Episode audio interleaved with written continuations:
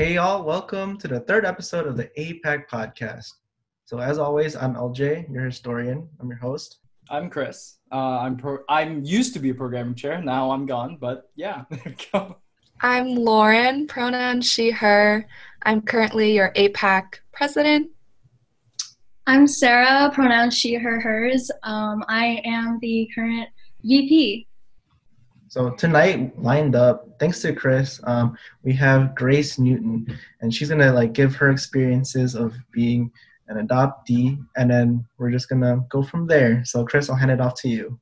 Yeah, awesome. Uh, hey, hey, Grace. Uh, welcome to APAC. Uh, this is our uh, usual. Uh, we usually have a cast of different people, but thanks for being here today. Um, I know it's been crazy this year, but um, thanks for taking time.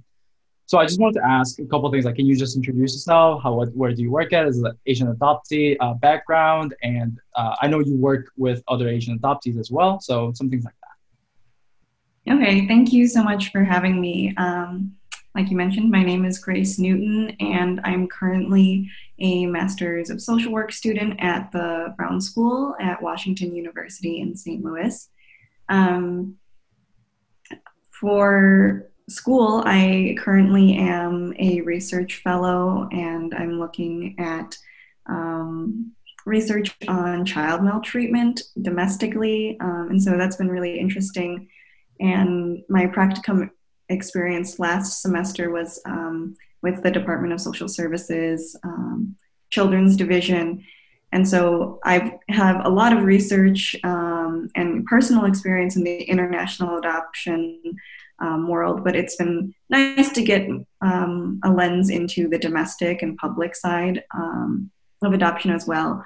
Uh, in terms of my international adoption experience, I was adopted from China when I was three years old. So I've got um, that lived experience of being an adoptee and being very involved in adoptee and adoption communities um, in my personal life. And then academically, I um, took a class at, when I was an undergrad at Macalester College on transracial and transnational adoption. And that class really was the catalyst that um, sparked my work in the community. And I also credit uh, the, just the location of my college for a lot of my work uh, because I was in Minnesota, which has the highest number of adoptees per capita um, in the US. And so I just had a lot of uh, adoptees and interesting adoption um, like work available to me. And then professionally, um, at uh, my undergrad, I started uh, the Transracial and Transnational Adoptee Identity Collective with some other students, and I've led uh, some teen adoptee groups. Um, and I am a part of KAAN, the Korean Adoptee and Adoptive Family Network Conference. I um, sit on their advisory council right now. And then I also write about adoption and my experiences as an Asian American woman adoptee um, and the intersections of like power, privilege, um, money, race uh, in the adoption system uh, on my blog, which is called Red Thread Broken.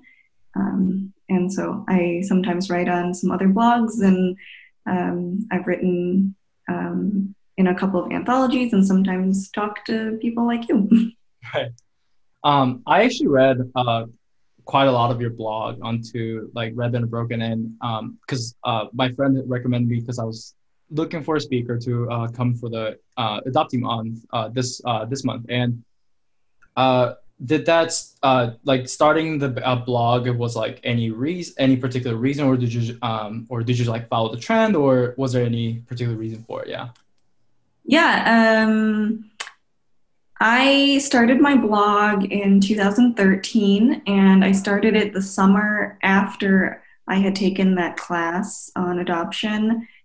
Um, I took the class on transracial and transnational adoption my first year of undergrad, and it was a really, uh, really emotional experience for me. Um, academically, I just remember feeling very stretched because um, you know, it really required a lot of critical thinking from an academic lens, but it was also critical thinking about um, the system that put together my family and um, my own experiences. And I think I'm on the older side of Chinese adoptees. And so growing up, I was oftentimes the mentor or older adoptee, and I didn't really have older adoptee mentors that I could look up to. And so that class was the first time that I had a relationship with um, an older adoptee, my professor. Uh, and I also, for the first time, really had a peer friend group of adoptees. And I think when that class ended and school let up for the semester, I really um, was still in the middle of processing all the information that I had been learning that semester. And I started my blog as a way to um, release some of my feelings as well as continue learning, reading, processing um, adoption media and adoption content that I was seeing um, now in a new lens because of that class. And so I really started it for myself and never imagined that um, it would be seen by as many people as it has been. Um, or I guess, yeah, I don't know if I envisioned that nearly like eight years later I would still be writing on it, but I am. I, I tried writing blog as like a journal too. And it never, I finished, I stopped like after a month. I know how hard it is to actually continually writing. And I do it with my friends a lot, but I don't know, eight years, that's a long time. um, I know the pandemic has probably changed uh, everybody uh, this year, 2020, but um, has anything changed from your work that you've been doing? I know a lot of times you do it over the internet, and we talked right before the podcast. You were, you were um, that you've been doing almost exact, almost similar to how it was for the uh, con the uh, conferences and how you advise that. Only thing is the conference is being virtual. But has anything changed to like let's say your school? I know you're a master's um, uh, master's uh, level and your research and going on or anything that you've been doing like actual like outside of a house and doing all the work has anything changed um yeah i think you're right a lot of my adoption advocacy has been on virtual platforms, either through my blog or other um, online channels. I think that, um, you know, I have gone to several conferences in person to speak on panels, and so that's not happening dur- right now during COVID. But um, I think that we all are getting more comfortable with this um, web technology uh, and utilizing that more.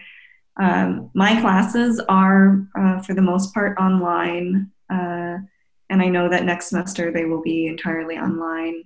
I think that um, my research, you know, we've been collecting data in person, and now we've also had to switch into the online world of um, focus groups, and you know, there, yeah, there's like new barriers that way. Um, but I think that yeah, a lot has shifted, um, but like everyone, you know, we're just trying to figure out how to adapt to the the new situation that we find ourselves in.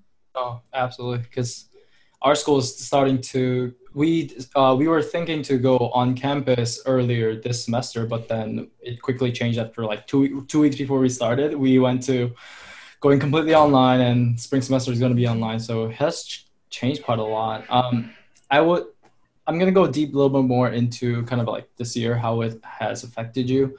Um, this earlier this year before we started the semester, uh, our group, our APAC group, um, board members has talked about a lot about um, Asian hated speeches online and social media. Um, that I have a personal experience with that. Uh, like when I went to um, when I because my parents are in East Coast, and when we went there, like when I went to grocery store, I like called names, like wearing a mask and going around when pandemic first started. Um, uh, do you uh, do you have any uh, stories or how has that like have you tried um, like talk to other people like uh, how, what's your stand on that like problem let's say has happened has happened before. I don't know if it's it still is a problem, but it's not. It's kind of an underlying. I know it's not the center of uh, center of attention right now, but yeah, I think that um, it definitely isn't getting as much media attention as it did in the spring. But I think you're right. That doesn't mean that um, the issue uh, has gone away. You know, we still have a president who's using China virus and Kung flu I feel um, very lucky personally that in this past year since the pandemic started, I haven't um, had any direct encounters of um, like pandemic related microaggressions or experiences, but I think that um, because of uh, the just like knowledge of this really heightened uh, anti-Asian racism, I think I would say that I have just like a personal heightened level of like vigilance and um, you know just precaution when I do go outside. Um, and I think uh, for adoptees and Asian adoptees in particular, I'm really interested in seeing how the um, anti-Asian sentiment around the pandemic and um, is going to potentially influence identity development. I think a lot of white adoptive parents. Um, I've talked to a lot of white adoptive parents who still subscribe to like a colorblind ideology and don't necessarily acknowledge their child's race. Um, and I think that you know that's a huge setback to an adoptee of color. Um, if they're not prepared to deal with racism that will happen to them. And so I think that that'll be really interesting um, in this group of like coming of age adoptees, how just um, this growing up in this experience of like just hearing about anti-Asian violence near daily during a certain time period will impact that. I also think that um, adoptees, because we grew up in white families and oftentimes white communities, tend to be very racially isolated. Um, and we might not have people, friends, or family who understand when we go through these um, like microaggressions or racial experiences. And another thing that I've been thinking about with the pandemic is um, since adoptees have already lost one set of parents, um, just the visibility of the um, mortality um, globally and what that might do um, in terms of like increasing maybe anxiety or fear of losing their adoptive parents. I guess going back to um, you saying how like this pandemic can like affect like the growing like identity that people form. Like I guess like a personal anecdote that I would share is um uh like when I would like bring food like to eat like at lunch, like my parents would say like don't bring that because that's stinky, right? So mm-hmm like even in that case like I, I just wonder like how like that would turn out for like an adoptee like you know like i guess it's like a coping mechanism or like you know survival skill to like you know try and fit in with the group mm-hmm. would, you, would you agree yeah i mean i i definitely think that um, one approach to coping with all of the anti-asian um, racism for some adoptees might be trying to like push that side of their identity away and like conform or um, just like fit into the white um, like normalcy of whatever setting they're in. Um, yeah, I definitely could see that. Oh, for sure. I I just wonder like I even see it for my brother. I, I he's like me and my brother are not adopted, but like even just like even like I I just can't kind of get my mind through how hard would it be for an adoptee as like how you said like forming their identity because he is already having trouble like going like off from friends and where he he's we are still in the pri- uh, primary like white community uh, where he goes to high school and it's he meets like asian friends in like church or he goes to like play basketball with like all like all his asian friends but then he gets kind of pulled away because of this pandemic, right? Out of that community um, where he can talk to an adult or talk to his uh, older, we like in Korean, like older brother, right? Um, and talk and talk to, and then he's just at home, not doing like just with the family or and just doing online classes. He, I can see that he, already him just getting anxiety and yeah, he, I, God, uh, um, pandemic has hit quite a lot actually. Um, i can definitely tell. And even seeing our APAC members it's quite a lot yeah uh, let's go with the different i don't know how to segue from that. Let's say, let's go into it. Next question. The next question going into it. Uh, we're cutting this. Whatever. That's fine. cutting the space line. Um, so because you talked about how the Asian adoptees, like they're gro- growing up, Asian adoptees currently are getting affected with uh, identity forming um, and staying on, uh, staying in their parent, uh, only in the house and not being able to go outside and all that stuff for the pandemic. I just want to kind of know how you developed your identity when you were growing up as an adoptee, and kind of segue to a little bit, a little, little more lighter now, right? so let's. Uh, I want to talk about that. Yeah.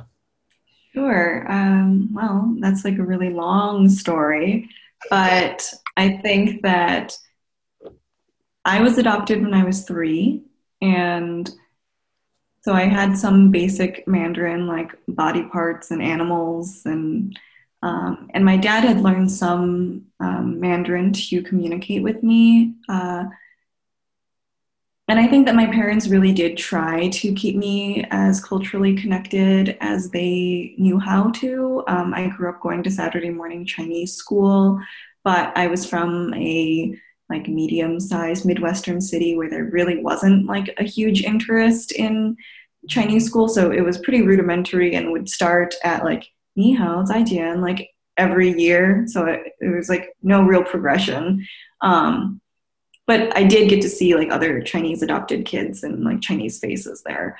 And um, my parents, you know, they gave me a, like a hongbao, like a lucky envelope every Chinese New Year, and we went to um, culture camp in the fall every year for other Chinese adoptive families. Um, but I oftentimes really describe uh, my initial racial identity as more of this like pan Asian identity because it really was more of a self-taught one. My parents um, are white and they're of like Polish and Welsh ancestry, and um, you know we would watch like documentaries or things about China. But I think when I was young, the few like Asian friends that I had, I would see like similarities and maybe some of the things that their families would do, and I would just tuck that in the back of my head as like, oh, like this must be an Asian thing.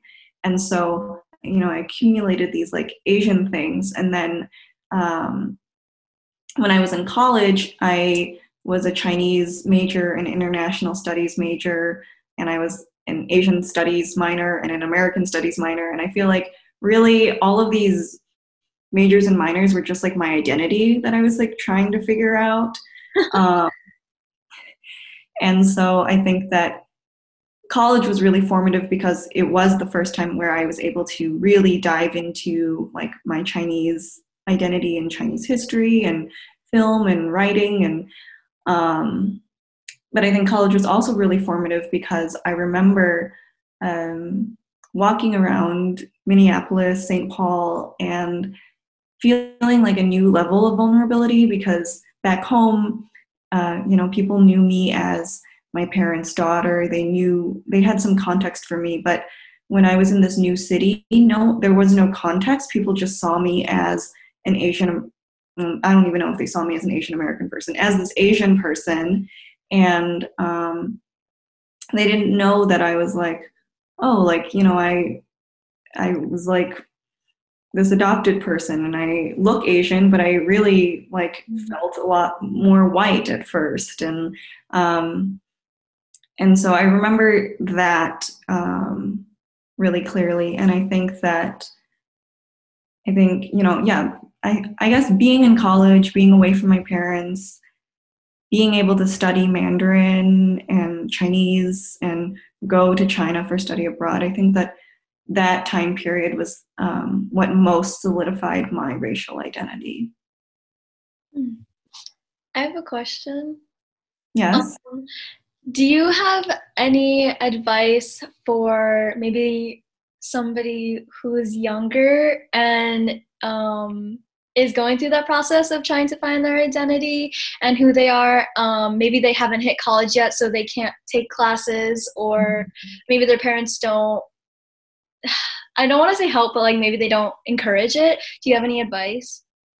Yeah, um, that's a good question. I think that my advice would be to um, I guess like you know it's really not fair. Um, but in that case, adoptees like we have to be proactive about um, culture keeping or learning, and I think that for a lot of people, you know, for perhaps like children of immigrants, culture and um, you know where they fall in this like Asian American culture, it's more of this like opt out process of like they've been they've grown up in this like Asian household and then they decide how much they want to like keep or opt out of. And for adoptees it's much more of this opt in process and we have to really seek that out. Um, so i would suggest for a younger person who maybe didn't know um, how to talk to their parents about wanting these aspects of their identity or um, yeah didn't does doesn't know where to turn i would say um, something even as basic as like language apps on your phone as like a basic way of um, starting that language process there are some you know where you can like chat with people native speakers there are some where you can just like word of the day and for some people that might be enough um, yeah. i think that there are also there are also a lot of um, really good adoptee communities online on Facebook groups. Um, you know, there's subtle Asian adoptee traits, uh, China's Children International. Um, there's a big cohort of adoptees on Twitter, um, and then you know blogs like mine and um, others that have been around for even longer. I think that um, that like starting to look at those groups or blogs um, might also be a really good entry point into um, um, yeah like discovering asian american identity or adoptee identity and i think there are a lot of good like book recommendations and film recommendations and things that um, happen in those spaces. Thank you. I wanted to ask let's um, in when there is a i'm sure everybody has trouble with their parents but um it's it's hard i feel like for an adoptee to bring up a problem to their parents more um, because they are brought into different identified uh, parents so not their birth parents so there's that i think there's some kind of disconnect right um, i feel how I and I've read a lot of books onto it because my friend is an Asian adopted and he's been dealing with a lot of his with his parents uh, going through college and actually working, getting out of the house and all that stuff. But there's a lot of books about parenting.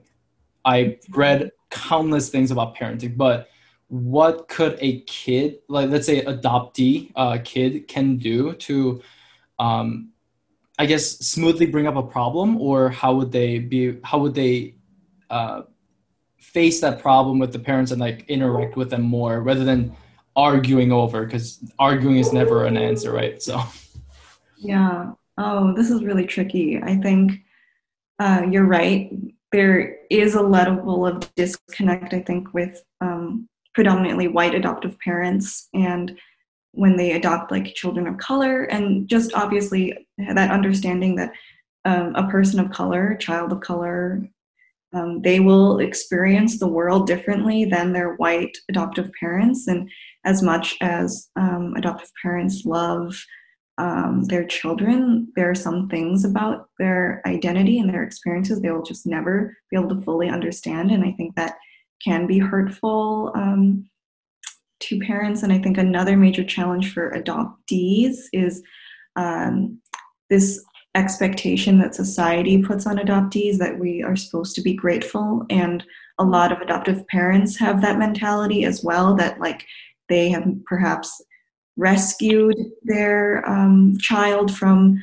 a third world country um, and so it puts this this other level of like uneven power um, into that relationship that might make those um, like negative feelings or instances of racism like harder to bring up if someone knows that their parents are just have a mindset that's like you should just be happy that you're here and um, so i think that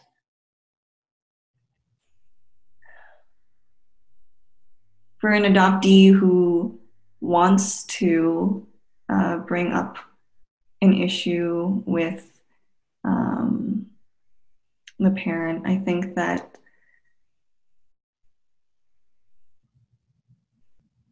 It's okay. Take your time.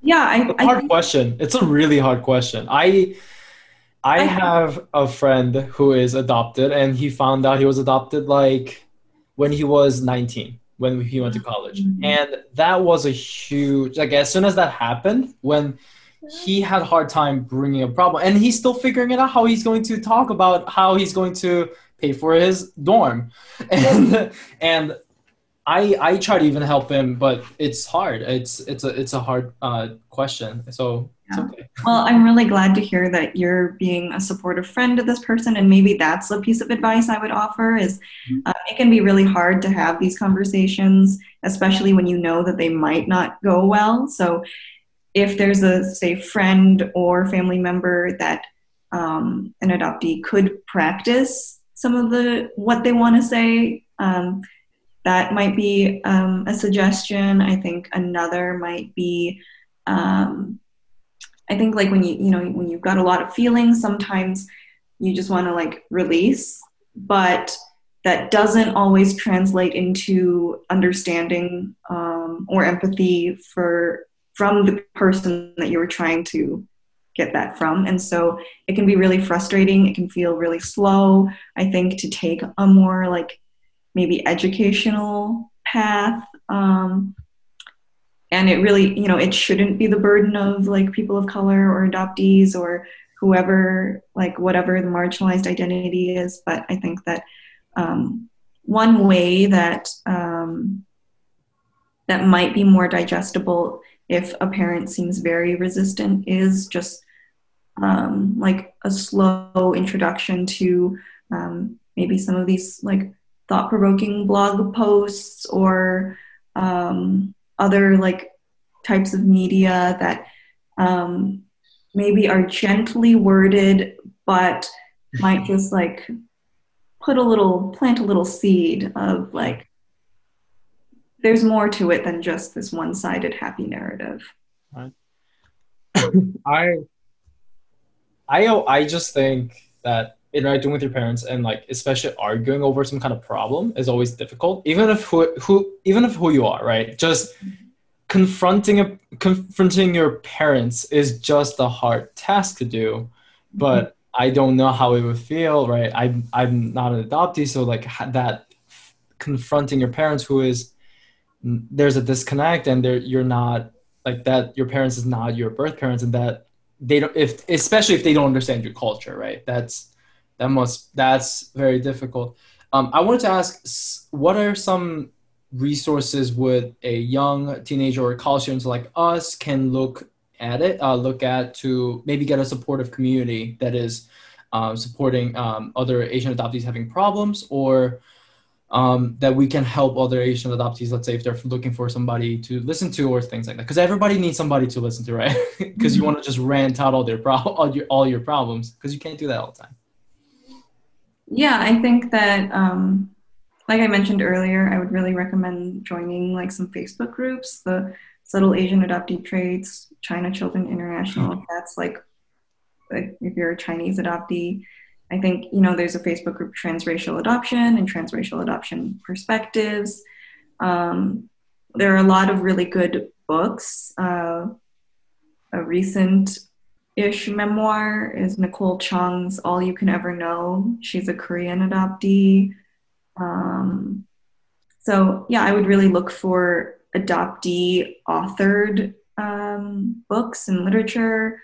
I think um, Jane Jeong Trenka's The Language of Blood was one that I read when I was in that class. And then um, there's also an anthology called Outsiders Within, um, which is edited by Jane Jeong Trenka, and that's a pretty seminal piece in adoption literature. Um, I can like send you some of the resources that I recommend that I have on my blog later. Um, there are a lot, but there are, there are a lot of um, you know adoptees on Instagram, Twitter, uh, all of these things. But you have to like search adoptee type um, hashtags or uh, things to bring them up uh, because the the dominant adoption um, like media is the like adoptive parents and adoption agencies. For I mean, yeah. those um. Oh yeah, sorry. No, Um, go ahead, LJ. Go ahead. Go ahead. Go ahead. So Grace's um like information or like things that she will send will be in the description below if on YouTube or it's gonna be in the description for Spotify. So take a look at that if you guys are interested.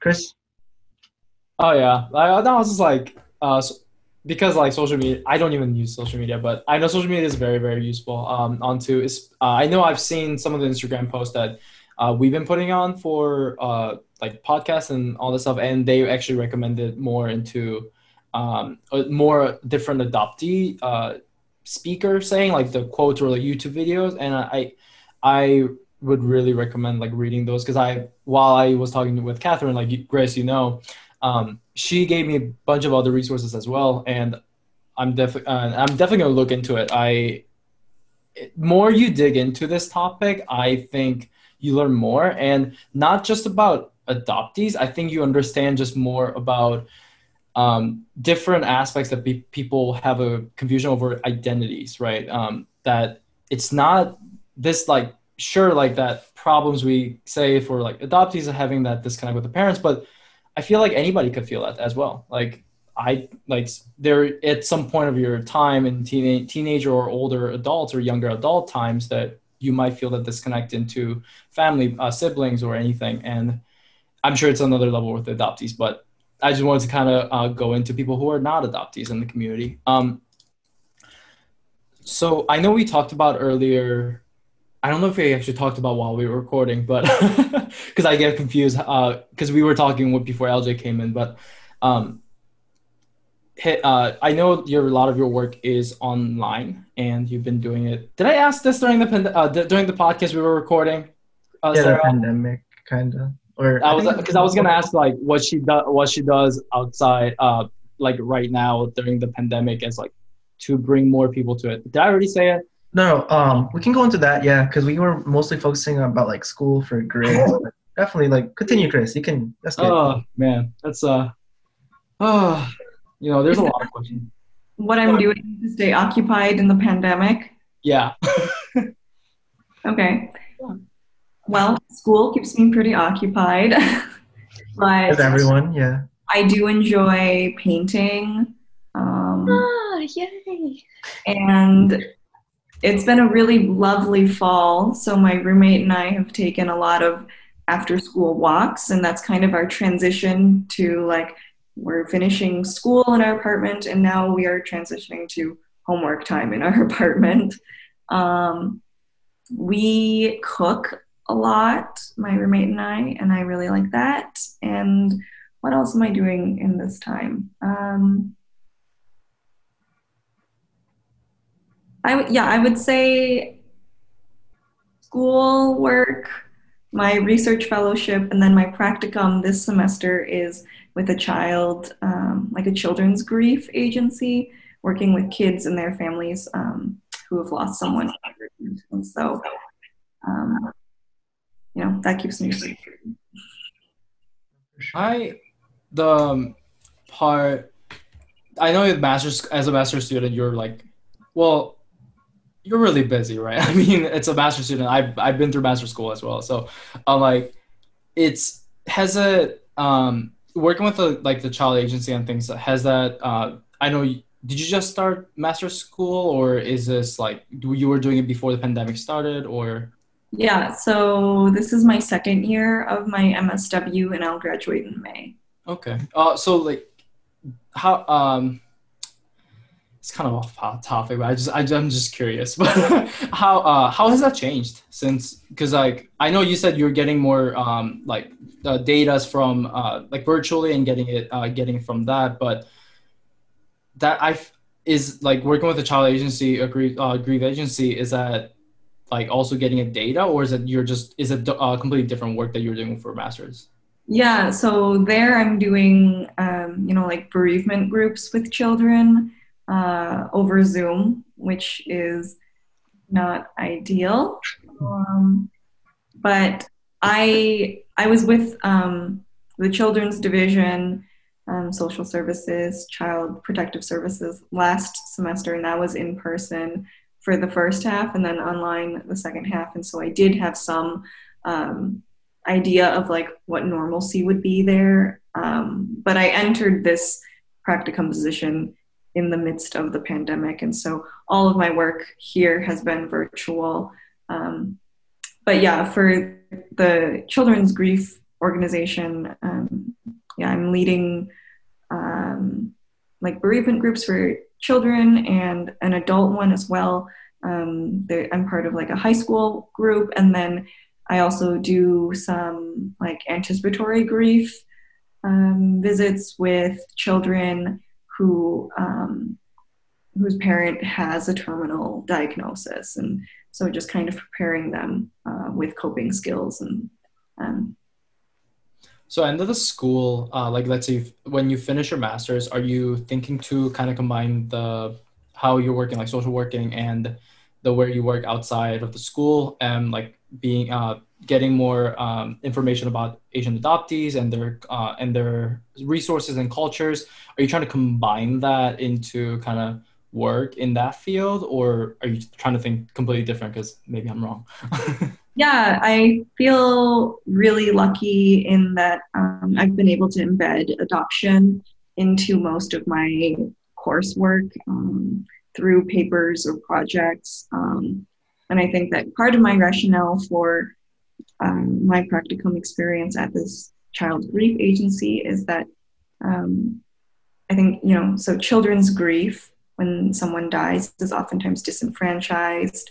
And then adoptees, their grief and loss over their first parents, culture, language, all of those losses that are inherent with adoption are also, I would say, disenfranchised and um, stigmatized. And so I think that understanding how children grieve the loss of a parent is really um, part of my advocacy work in um, preventing unnecessary losses of parents for children um, through adoption. And so, my long-term goal, uh, I see, I think that I'll probably work in the field for a couple of years, and then my goal is to go back for a PhD in social work um, and really delve deeper into these issues of you know, like the adoption system, um, global deinstitutionalization, um, adoptee identity development, um, absolutely. Um, how long do we have until we finish? I'm just I'm just checking the clock because I always I wanted to ask one question, uh, like before we end everything. Mm-hmm. Was it like we? I know we talked quite a lot, but um, to the audience, let's say if there's one thing that you would like to tell, like say something about this topic, like that is one thing that you want them to understand and learn about after listening to this podcast. Can you just shortly, briefly um, talk about it? I think my one thing about adoption is that it's complicated.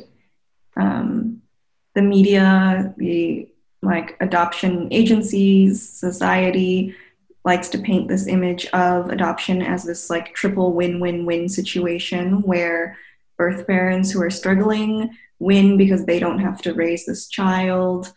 Um, adoptive parents who can't conceive or want to have a child win because they get a, like a child that's theirs, and then adoptees win because we oftentimes in international adoptions we move from like developing countries to affluent countries, and we have uh, we gain a family, and um, it's just people tend to stop thinking right there, but um, adoption also necessitates a lot of loss. Um, and for a family to be created through adoption, one has to be broken first. And I think that um, we also have to look at what it means for families to um, be so desperate that they feel that their option is um, adoption or not raising their children. You know, we know that in orphanage in orphanages around the world, over 80% of the children there have one living parent, and it's poverty that is the leading cause of children um, being in orphanages, not a lack of desire of parenting. And I think um, adoption can be a good thing, can be a wonderful thing, but for these like 80% of these children in these institutions, like what would it look like if instead of pouring all of this money into adopting one child, how far could that money go in supporting those families and staying together? And I think my fundamental belief is just that poverty should never be a reason to separate a family. Hmm. That's awesome. Good, everybody. I love it. That's awesome. Yeah, thank you. Yeah. Does anybody have a question? Because I did like cut in really fast and like try to cut the like try not to keep the audio spaced out. Uh, I know Sarah, you asked a question. LJ and Lauren, if you have anything before you. Um, oh, should I not ask a question then? No, no, go ahead. No, no, go ahead. It was just like I was just like asking people. Okay. Um, so we were briefly talking about like family dynamic and um, the win win win win situation. Uh, you don't have to answer if you don't want to if this is too personal. But are you? How do you feel about adopting in the future? Like, do you want to adopt, or do you feel obligated to adopt, or yes? Okay. Um, I think you know when I grew up, when I was growing up, I thought that I would have biological children and that I would adopt. And I think you know I was adopted. Adoption was something that was just normalized to me. But as I learn more and more about um, just the power imbalances in the adoption system, I think that at this point, I could not ethically adopt a child internationally, at least. Um, I think that on the one hand, adoptees might be the like best positioned to raise adoptees, but I think that um, adoptees who do choose to adopt and who are involved in the adoptee community and have an awareness of um, just all of the complicated um, aspects of the adoption system really have to be prepared to answer to their child like why they chose to engage in this process if they knew how much corruption was a part of it if they knew how much loss and identity like fragmentation and um, grief were a part of it. And so i think that um, you know it's it's obviously a very very personal choice to um, each individual but at this point in my life i don't see myself adopting but it was something that i had considered at one point. I kind of thought I am. Uh, I'm, I was adopted, um, and I also am struggling with that because people will ask me that exact same question, like, "Oh, since you're adopted, like, are you gonna adopt yourself?" And I'm and I haven't heard that perspective before. I haven't honestly looked too much into the adoption process and like what corruptions there could be. Um, but thank you for bringing that to light because I did not think of that. Yeah, I mean, I think that each country um, has, I mean, there was like the Hunan scandal in China from like 2004. And I know that a lot of Latin America has shut down. Vietnam had shut down at one point for corruption, and then they opened up again in 2015. Ethiopia has closed their adoption program. And I just feel like when the same issues of corruption, trafficking, exploitation happen around the world in each of these different locations, it's not a country specific problem. It's a problem with the way the whole system is operating. And so, my opinion, there needs to be a big overhaul. But um, yeah, yeah, I think it, it's complicated. It's all it's adoption. It's complicated. I uh, I saw your last name and I was wondering if you were an adoptee. Yes. Two yes. I at one point in college I had created this list of like the telltale signs someone's adopted and they have like a white last name but of course I'm getting to an age now where people you know are getting married so it could be a married name but Oh no no. they're like Chinese and in an elementary Chinese class. Um, if they're Chinese and Jewish, that's like one of my signs. Hmm. Yeah, no, it's very people look at me and they're like, "Oh, you have two last names," and I don't. I feel almost obligate obligated to be like, I was adopted. Tw- like I don't know. Like I mean, maybe I should just be like, "Oh, that's just how it is," but I, for some reason in me, I feel like I need to explain myself. So yeah. Yeah, I don't know. I feel like I would encourage you to think about that. I think um, I definitely resonate. I think that um, for me, like, I really can't explain my identity without including that I'm adopted. You know, I'm Asian American, but like my adoption colors that Asian American experience for me. Um, but I also realize, you know, adoption is like, it's also a very intimate detail of my life. Like, when someone finds out I'm adopted, they find out a lot of other things at the same time. And so um, it's something that, like, not everyone needs to know. And I think for me, when I like determine when I'm going to tell people I'm adopted, I kind of use a like, is this person going to be in my life for a long time? Does this person actually care about me? Or is this person just like someone curious in the aisle at the grocery store? Um, mm-hmm. And then I've I've learned to feel okay leaving people like feeling awkward and confused. No, definitely, because it's like a piece of yourself that like you have to like selectively like give to a person. So that's definitely understandable. Interesting. Mm-hmm. So with that, um, anyone else have any other questions for the before we wrap this up? All right. Well, let's give a hand of applause for Grace, being our first uh, speaker on the podcast. Um, Grace, do you have anything you want to promote besides like the resources that you um, told us about? Um, we'll, we'll definitely put it in the description. It'll be on Spotify. So. I also really um, I noticed on your Instagram that you had called it, and earlier in the in the recording as well, um, you called it National Adoptee Month, and I really appreciate that because um, you know I think that adoptees we really are trying to take back this month, um, which is like yeah. So thank you for that. Definitely. So as always, I've been your host, um, LJ Galdo. I am your historian. He, him, his, my pronouns. Uh, I'm Chris. I'm he is uh, former programming chair. I'm gonna be gone after this, but yeah. Uh, Lauren, she, her, and Sarah, she, her. Oh, for sure. Um, this is gonna be a little difficult because Christine and Janelle are not here, but follow us on the socials, um, APAC Ilstu, uh, Snapchat, Instagram. Um, GroupMe, you can probably just message one of us. Um, we'll definitely get that to you. So yeah, this is the end of that pod of this podcast. So see you guys.